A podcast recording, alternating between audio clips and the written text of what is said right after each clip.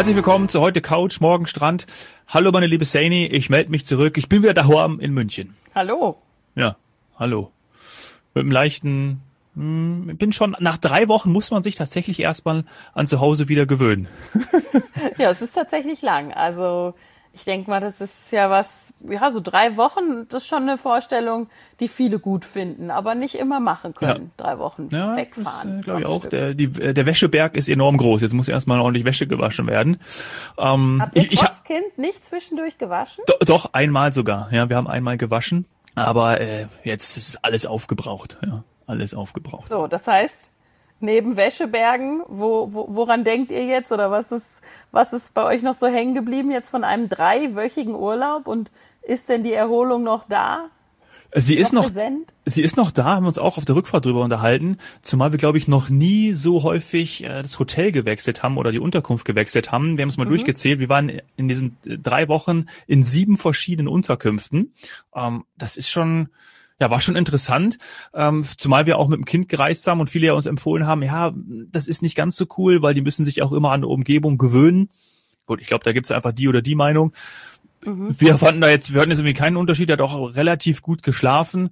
Also von dem her, das war alles okay. Und was uns natürlich ganz stark in Erinnerung geblieben ist, ist dieser Lifestyle. Also wir haben jetzt, jetzt noch länger nicht in Italien, aber dieses Flair, diese Besonderheit. Natürlich, man kennt das, wenn man in Spanien ist, wenn man in Griechenland ist, wenn man so diese unterschiedlichen Eindrücke hat von den Nationen, was auch diese Nation einfach ausmacht. Das ist natürlich in Italien auch dieses, ja, wenn du da in den Weinbergen bist, ist eigentlich nochmal was anderes, als wenn du jetzt in Österreich in den Weinbergen bist oder dann auch eben in Portugal, das hast du ja auch berichtet. Das ist ja das Tolle auch am Reisen, ne? dass man irgendwie so die, diese Einzigartigkeit von den Orten hat und dieses, dieses, dieser italienische Flair, dieses, ah, das ist einfach toll gewesen. Ganz toll. Ja. ja. Und das entspannt halt, ne? Das ist ja das, worauf du wahrscheinlich hinaus willst, dass ja, es ist etwas easygoing. Also alles ist ein bisschen leichter, einfach auch, weil vielleicht das Wetter schöner ist ähm, und die Lebensqualität. Ja. Und halt vielleicht auch ja, genau, genau. Und ähm, gerade im Urlaub. Äh, was ja auch noch das Interessante ist am Reisen, wir sprechen ja oft über Begebenheiten, über über Erfahrungen, über über ähm, tolle Dinge, die man sieht, einfach Erlebnisse, die man hat, Erfahrungen, die man sammeln kann, Glücksmomente sozusagen. Und ich hatte einen am Abend unseres Essens. Also wir haben am Montagabend ja gesprochen und habe ich gesagt, ich muss jetzt aufbrechen zum Dinner. Mhm. Und dann sind wir mit den ähm, Menschen, es waren Deutsche, ein Paar, ähm, beide 50, am Nachbartisch ins Gespräch gekommen. Ach, wie alt ist denn Ihr Sohn? Ja, so Kinder brechen ja auch öfter mal recht schnell das Eis, habe ich gut, habe ich, hab ich gemerkt. Und ähm, dann fängt er auf einmal an zu erzählen und ich kann dir jetzt gar nicht sagen, Ach doch, ich jetzt weiß ich, wie wir drauf gekommen sind. Er hat in München an der Bundeswehr-Uni studiert und habe ich gesagt, ach, mein Vater hat in Hamburg an der Bundeswehr-Uni studiert. Aha, wie heißt denn der Vater? Ich sage ja, Udo Hoffmann. Den kenne ich. Ich sag, wie, den, den, den kennst du? Dann war das einer, der zusammen mit meinem Vater bei der Bundeswehr in demselben Stützpunkt war, in Hemer. Und der war sogar schon bei uns zu Hause. Also ich treffe einen am Gardasee, der vor 25 Jahren, weil äh, mein Vater mal alle Kompaniechefs äh, zu uns dann nach Hause eingeladen hat. Und da war ich eben als kleiner Stöpken auch dabei. Und ich treffe einen Menschen, der vor 25 Jahren bei mir zu Hause war. Also es ist total. Und dich kannte als Kind. Also dich als Kind eben, wenn also, du sagst. Genau, er, ja. Genau, also er wusste, dass äh, eben, also klar, meine Mom und und ich waren eben auch dabei. Ähm, ja, und, und ich habe meinen das Vater. Das nur am Gardasee. Ja, also mein Vater habe ich dann, gesprochen. ja, hab ich ein Bild geschickt von uns beiden und mein Vater schreibt so ganz politisch und äh, konservativ zurück. Wie kam es zu dieser Begegnung? ich sag, am Gardasee. Ich sag, ja, noch Fragen? Noch Fragen, äh, einfach so. Ja, also total schön. Fand ich auch wieder, musste ich jetzt erzählen, so eine kleine Anekdote. Dafür ja, reisen wir doch wir gerne. Wir haben ja vorher noch drüber gesprochen. Ja, natürlich. Du wirst bestimmt jemanden treffen. Also ich, ich habe auch gerade Freunde, die sind auch in Riva. Also es ist einfach so. Die, alle, jeder verlängert gerade noch den, den Sommer, nimmt noch alles mit, hat einen Kurztrip geplant oder es steht noch ein Urlaub äh, an, oh, ist gerade eben in Italien oder wo auch immer. Ähm, es ist noch nicht vorbei. Überhaupt nicht. Nein, das ist auch die, das ist auch die positive Nachricht, natürlich. Also äh, gibt es noch sehr viele tolle Angebote und Ziele. Und wir sprechen ja heute, vielleicht muss ich auch noch sagen, ist das eine ganz tolle Überleitung. Nach der Reise ist ja vor der Reise, weil ja. unsere Reiseplanung laufen natürlich auch schon auf Hochtouren. Ähm, was kann Wie man immer machen? Nach aber dem Urlaub ja, natürlich, Urlaub, ja, wo kann man hingehen? Was, was, wo, wo kann man wieder das nächste Mal Sonne ergattern? Aber dazu vielleicht ein anderes Mal mehr, weil wir wollen ja heute über ein ganz wichtiges Thema sprechen. Das haben wir in der letzten Folge auch schon grob angekündigt. Über Nachhaltigkeit. Richtig. Du bist letzte Woche auf dem World Travel Forum for Sustainability gewesen in Portugal und äh, ja. hast ein paar Beispiele und vielleicht auch neue Ideen gehört. Ne? So, kann man das so sagen? Ja, genau. Also A World for Travel, Evora Forum hieß es. Ähm, ich wurde eingeladen und muss auch sagen, ich, äh, ich bin sehr stolz, dass ich da dabei sein durfte. Ähm, auch aufgrund unseres Podcasts und natürlich, weil Portugal meine Destination ist, äh, einfach mal zu hören, was man dort, also nicht nur jetzt sagen wir mal von portugiesischer Seite, sondern es waren auch ganz, ganz viele Vertreter von Frankreich, also aus Frankreich, französischen Anbietern, ähm, Reisende, äh, Globetrotter, aber auch eben äh, Politikprominenz kann man sagen. Ähm, vielleicht nicht so sehr die EU vertreten, da komme ich gleich noch zu, aber zum Beispiel der Präsident des Deutschen Reisebüro, Reisebüroverbands DRV, Norbert Fiebig, früher mal ein Kollege von mir, also ich nie in seiner Ebene, muss man vielleicht dazu sagen, aber trotzdem zumindest am Gang gegenüber mal gesessen, ähm, war auch dort. Und ja, also es, ähm, es war tatsächlich für mich das erste nachhaltige Forum. Ähm, und ja, es gibt immer wieder solche Aspekte, auch gerade während der ITB oder dann auch jetzt zuletzt bei der virtuellen ITB, aber dass ein ganzes Forum, ein ganzer Kongress über das Thema nachhaltiges Reisen geht, ähm, das fand ich schon gut. Und ich denke, ganz zu Anfang ist vielleicht wichtig noch kurz zu erklären, es ging nicht nur um Umweltschutz. Also Sustainability, Nachhaltigkeit ist eben nicht nur Umweltschutz, aber klar, es ist natürlich eins der wichtigsten, wenn nicht das wichtigste Thema. Ja. Und vor allem natürlich, weil auch durch die Pandemie sich das Reisen ja generell äh, verändert, verändert hat. Das sind ja auch irgendwie Prognosen. Ja. Und da ist sicherlich auch ganz spannend, aus dem Blickwinkel der Nachhaltigkeit darauf zu schauen. Ja, absolut. Also ich muss sagen, man merkt in der Pandemie, während der Pandemie oder jetzt, ja, also es ist halt immer noch in der Pandemie, muss man leider sagen, ähm, ist es teilweise schwierig, sogar Themen ähm, aufzubringen, zu diskutieren, weil man doch immer wieder zu Covid kommt. Also man mhm. könnte es auch immer wieder Covid-Forum nennen. Aber man hat dann doch die Kurve Richtung Zukunft gekriegt, ähm, wie du schon gesagt hast, weil auch durch Covid äh, einiges, auch Positives muss man sagen, oder vor allem Positives, äh, sich, sich gezeigt hat oder ausgeprägt hat stärker als früher. Also wir mhm. können da gerne direkt einsteigen. Ja, ich habe das für gerne. mich so ein bisschen geklustert, weil da wurde jetzt natürlich zwei Tage lang viel geredet. Am Ende des Tages, falls jemand die Erwartung hat, möchte ich das auch direkt vorwegnehmen. Es wurde viel geredet. Es wurden jetzt keine zehn Punkte oder Thesen ähm, oder Handlungsfelder, Klimaziele oder was auch immer ähm, auf, aufgeschrieben, festgehalten, ähm, zusammen, sagen wir mal, verabschiedet, wie nach einer Klimakonferenz. Ja, also kein Kyoto-Protokoll. Nein, es, äh, kein Paris, kein, kein Kyoto. Es hat halt dafür eben auch die, die Entscheider, sagen wir mal, nicht gehabt. Also die waren dort nicht dabei. Aber viele Anstöße für Reisende und auch für die Industry, also für die Industrie, so wurden wir immer wieder genannt. Mit dem Begriff muss ich mich immer noch anfreunden. Mhm. Ich finde Branche gut und so weiter, aber im Englischen sagt man halt gerne auch Industry. Ähm, ja. Und ja, da war einiges dabei. Aber jetzt fangen wir mal mit den positiven Aspekten an, oder? Du hast ja mhm, auch dir gerne. schon von mir so ein paar Stichpunkte durchgelesen. Mhm. Aber die, sagen wir mal, absolut positiven Aspekte, die auch lange, lange überfällig waren in der Touristik, sind Digitalisierung. Also ich meine, andere mhm. Branchen werden sich jetzt vielleicht kaputt lachen. Die haben seit langem einen Beauftragten dafür. Ja. Ähm, Aber erinnere genau, dich mal, ja. erinnere dich mal, Entschuldigung, äh, als wir den Podcast gestartet haben, ja, ja, vor einem Jahr und wir in den ersten äh, zehn Folgen ja auch darüber gesprochen haben und du das genau erklärt hast, ähm, dass man einfach digitaler werden muss. Ich erinnere mich an die E-Mail-Adresse, äh, die teilweise gefehlt hat oder man durfte sie nicht verwenden. Also das habe ich sofort, als, als ich die Digitalisierung gelesen habe, ist mir das sofort eingefallen, was wir eben vor einem Jahr bereits besprochen haben. Genau, also da hat sich selbst in eben zwölf Monaten einiges getan. Also ich hatte jetzt äh, bei meiner letzten Portugalreise äh, auch das Erlebnis, dass zum Beispiel mal mein, meine, mein, mein Personalausweis, die Karte eingelesen wurde. Ähm, also ich musste eigentlich auch die niemandem mehr in die Hand drücken, sondern ich habe sie einfach irgendwo draufgelegt. Mein Green Pass oder EU äh, äh, Impfzertifikat wurde mhm. touchless, äh, also wurde einfach ausgelesen. Mein Board, meine Bordkarte ausgelesen, alles ausgelesen. Äh, kein, nichts musste mehr ausgedruckt werden. Ähm, ja, es geht, es geht. Und also der Weg ist auf jeden Fall geebnet. Um, gerade weil man auch jetzt diese, diese kontaktlosen Workflows, Abläufe haben möchte. Also das war auch eins der, der Themen, wo man gesagt hat, ja, da sind wir jetzt endlich, endlich, endlich weiter bei Touchless Workflows, Touchless Contacts und das wird auch noch mehr. Ähm, grundsätzlich, dass der Trend zu nachhaltigem Reisen natürlich da ist. Äh, ja. Keine Frage, das hat jeder dieses Jahr erlebt ähm, und gehört auch. Der Trend dazu, dass man mehr im Grünen, im Blauen, in der Natur, mehr remote, mehr alleine, den gibt es. Ich muss aber auch sagen, es gibt bei vielen dieser Punkte, ähm, glaube ich, es, es, spielt die eigene Brille oder die eigene Wahrnehmung immer eine Rolle.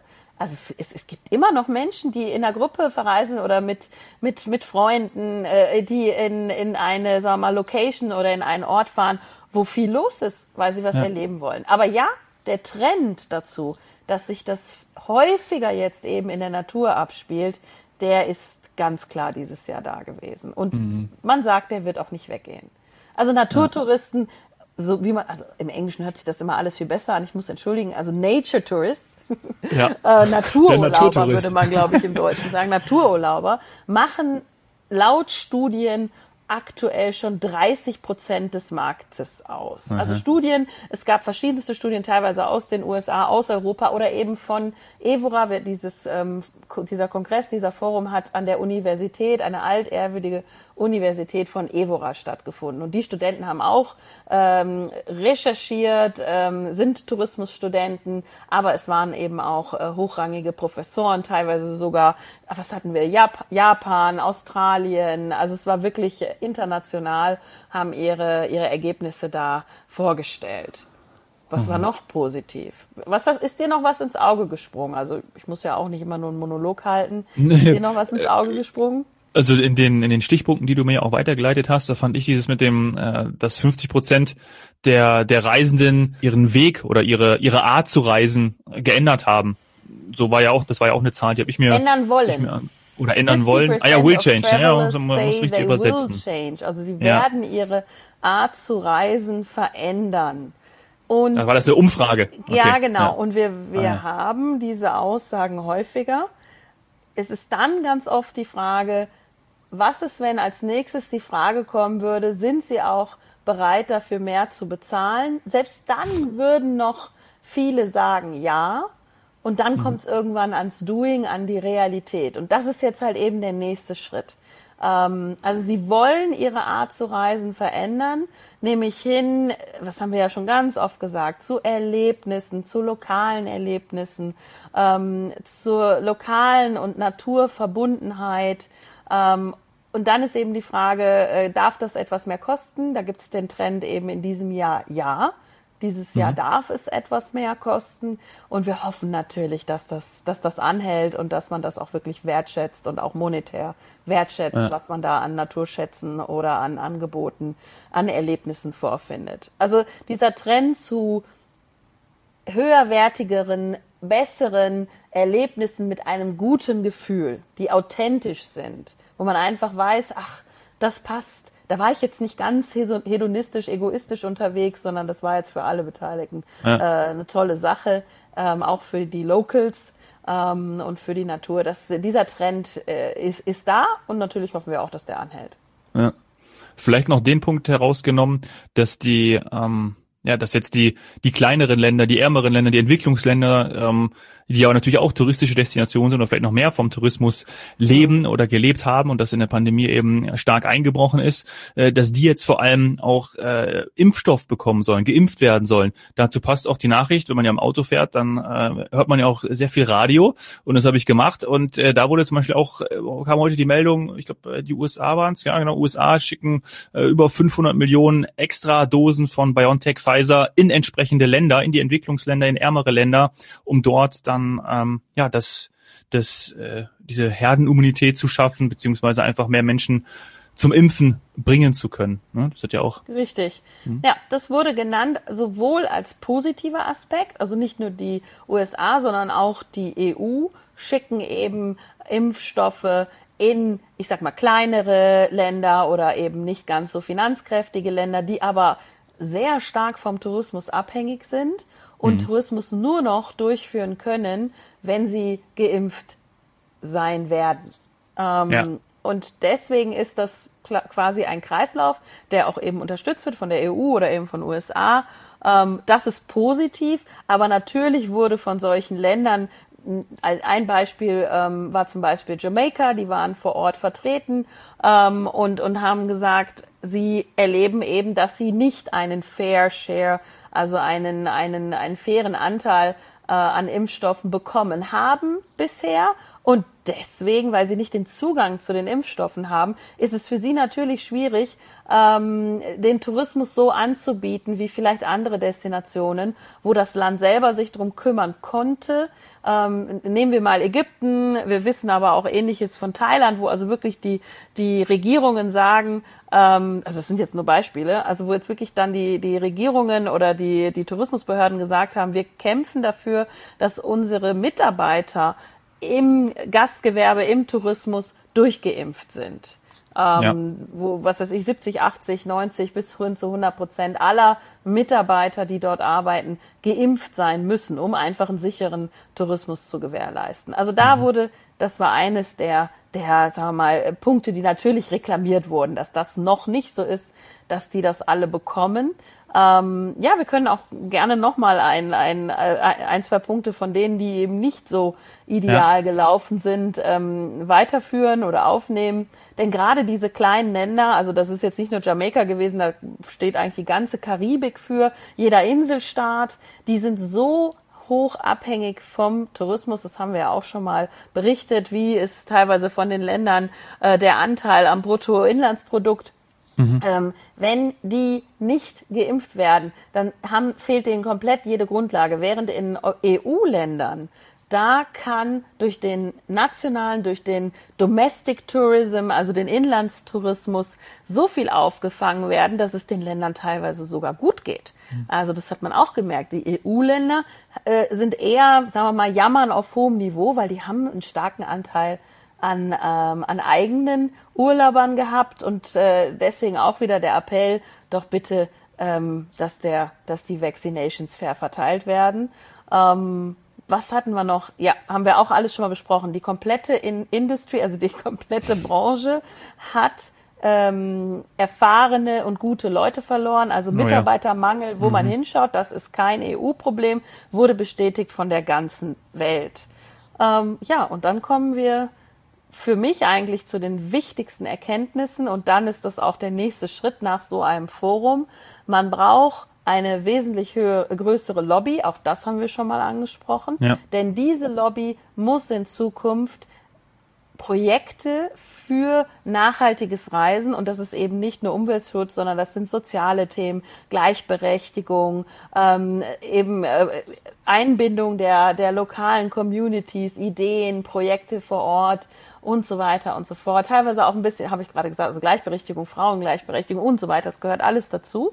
Ähm, das muss aber irgendwo finanziert werden, denn es gibt so ein bisschen ein, ein, sagen wir mal, eine Schieflage bei der Wahrnehmung dieser Branche. Ähm, man, man sagt, äh, dass in Zukunft Reisen, nachhaltiges Reisen nicht nur eben der Branche, also der Industrie helfen soll, sondern den Locals. Ja. Jetzt ist es tatsächlich so, dass natürlich, ich habe ja schon bei mehreren großen Reiseveranstaltern gearbeitet und wir kennen alle die finanziellen Schieflagen von Airlines bis hin zum kompletten Bankrott. Die Margen oder die Gewinne sind so hoch auf Seiten der Industrie gar nicht. Das heißt, wenn jetzt nachhaltige oder auch umweltfreundliche Pro Projekte von der Industrie alleine, ich sage jetzt immer wieder Industrie, obwohl ich den Begriff nicht mag, getragen werden sollen. Also wenn man sagt, das macht ihr bitte alleine oder das wird uns auferlegt, vielleicht auch politisch auferlegt, dann werden das viele nicht schaffen.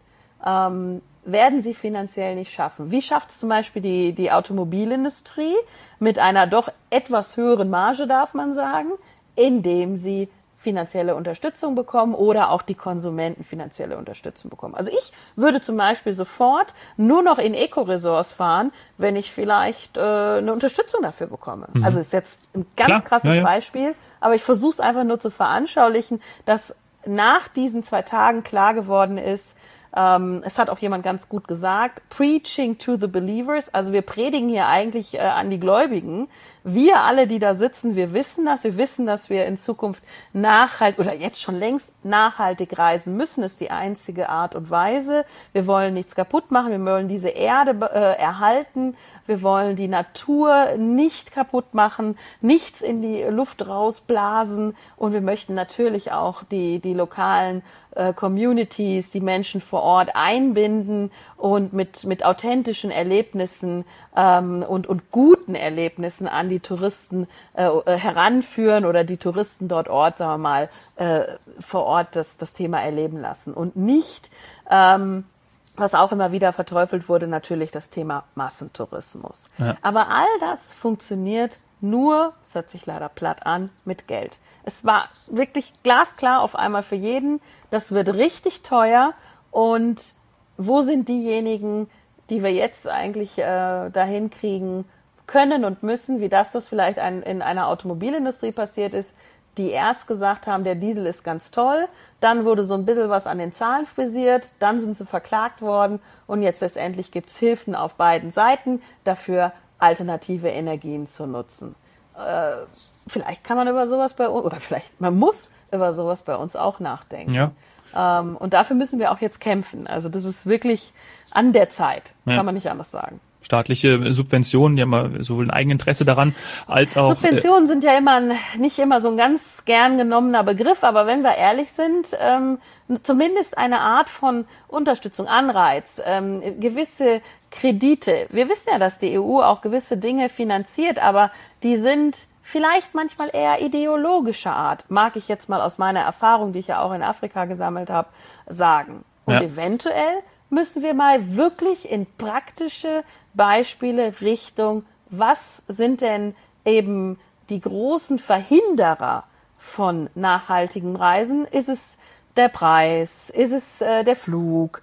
Ist es, ähm, ist es vielleicht der Mensch an sich? Weil wir haben auch festgestellt, eigentlich auf diesem Forum sagt man, alle Menschen wollen nachhaltig reisen. Und dann kam aber am Ende raus, selbst die Millennials, die erst über den grünen Klee gelobt wurden, dass sie alle in Zukunft nachhaltig reisen wollen oder jetzt schon nur noch traveling with a purpose. Also sie haben immer irgendein ein nachhaltiges Ziel. Mhm. Und in Wahrheit kam dann raus, das sind aber auch die, die beim Selfie machen äh, die Natur kaputt trampeln oder die Locals überrennen. Ja. Ähm, also da ist auch noch viel Bildung ja, und Aufklärung, genau. die auch Geld kostet. Ist ja auch ein sehr komplexes Thema und es gibt natürlich nicht nur Schwarz und Weiß und diese Eco-Resorts zum Beispiel. Äh, ich erinnere mich an eins in äh, Bocas del Toro, äh, Panama, äh, Karibikseite, Bastimentos. Äh, das war in dem Eco-Resort, in dem wir waren, mit den äh, Besitzern haben wir uns unterhalten. Das war einfach ein Typ, der hat seine Kohle in den USA mit, mit einer App gemacht, hat das Ding verkauft und hat dann wahrscheinlich Millionen gemacht, so schätze ich das jetzt mal ein. Auf jeden Fall konnte der dieses Eco-Resort bauen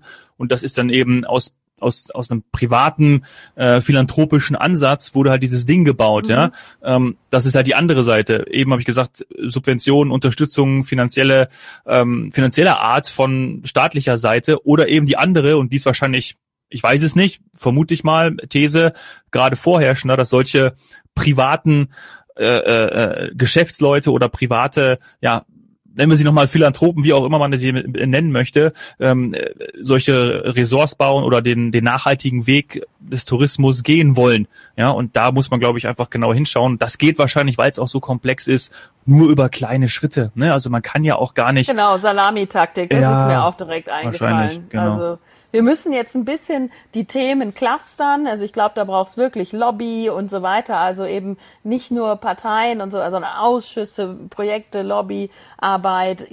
Viel passiert ja auch schon. Es ist ja auch gerade erst wieder ähm, ein, ein, ein Gipfel dazu. Aber ja, ähm, ich glaube auch gerade wieder zurück zu uns als Industrie oder Branche.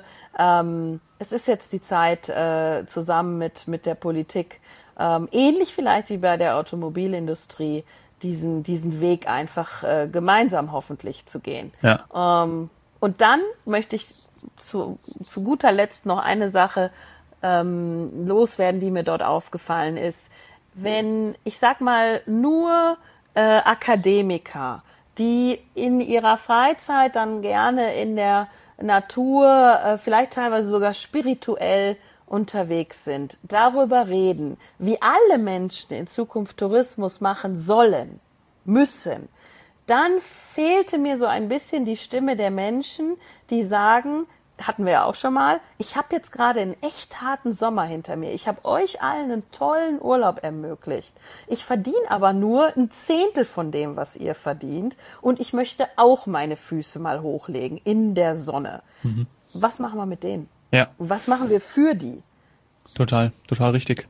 Schön gesagt, Zeni. Ja, also wirklich, da könnten wir jetzt wahrscheinlich noch Stunden drüber sprechen. Ähm, Absolut. Ähm, ich, da auch nochmal vielleicht der Aufruf an unsere Hörer, schreibt uns gerne. Also noch gibt's die Angebote, noch können sie fliegen. Ja, genau, äh, das zum einen und gerne auch eure Meinung dazu. Was habt ihr vielleicht in der Vergangenheit erlebt? Äh, was erlebt ihr gerade? Wo möchtet ihr hin? Glücksmomente.fdi.de. Schickt uns gerne eure ja, eure Meinung, eure, Gerne, eure Erfahrung. gerade zu diesem Thema. Also wir toll. wissen, das ist ein absolut, das ist ein Streitthema, ähm, ja. aber wir müssen es einfach angehen. Mit jedem kleinen Schritt mehr in Richtung Nachhaltigkeit. Ja, ne? da wird auch von so. uns, auch von FDI, wird es da auch noch Updates geben und ähm, mehr dazu auf diesem Kanal. Genau. Das werden wir noch weiter diskutieren und weiter hier zum Thema machen. Super. Ja, und Zeni. am Ende nicht nur reden, das war bei dem Kongress auch natürlich ein Ergebnis. It's now about doing it. Was tun. Genau. Genau. Dann machen wir darüber Podcast-Folgen. Das war jetzt das Wort tun. zum Sonntag. Tschüssi. Danke dir. Mach's gut. Bis bald. Servus. Liebe Grüße.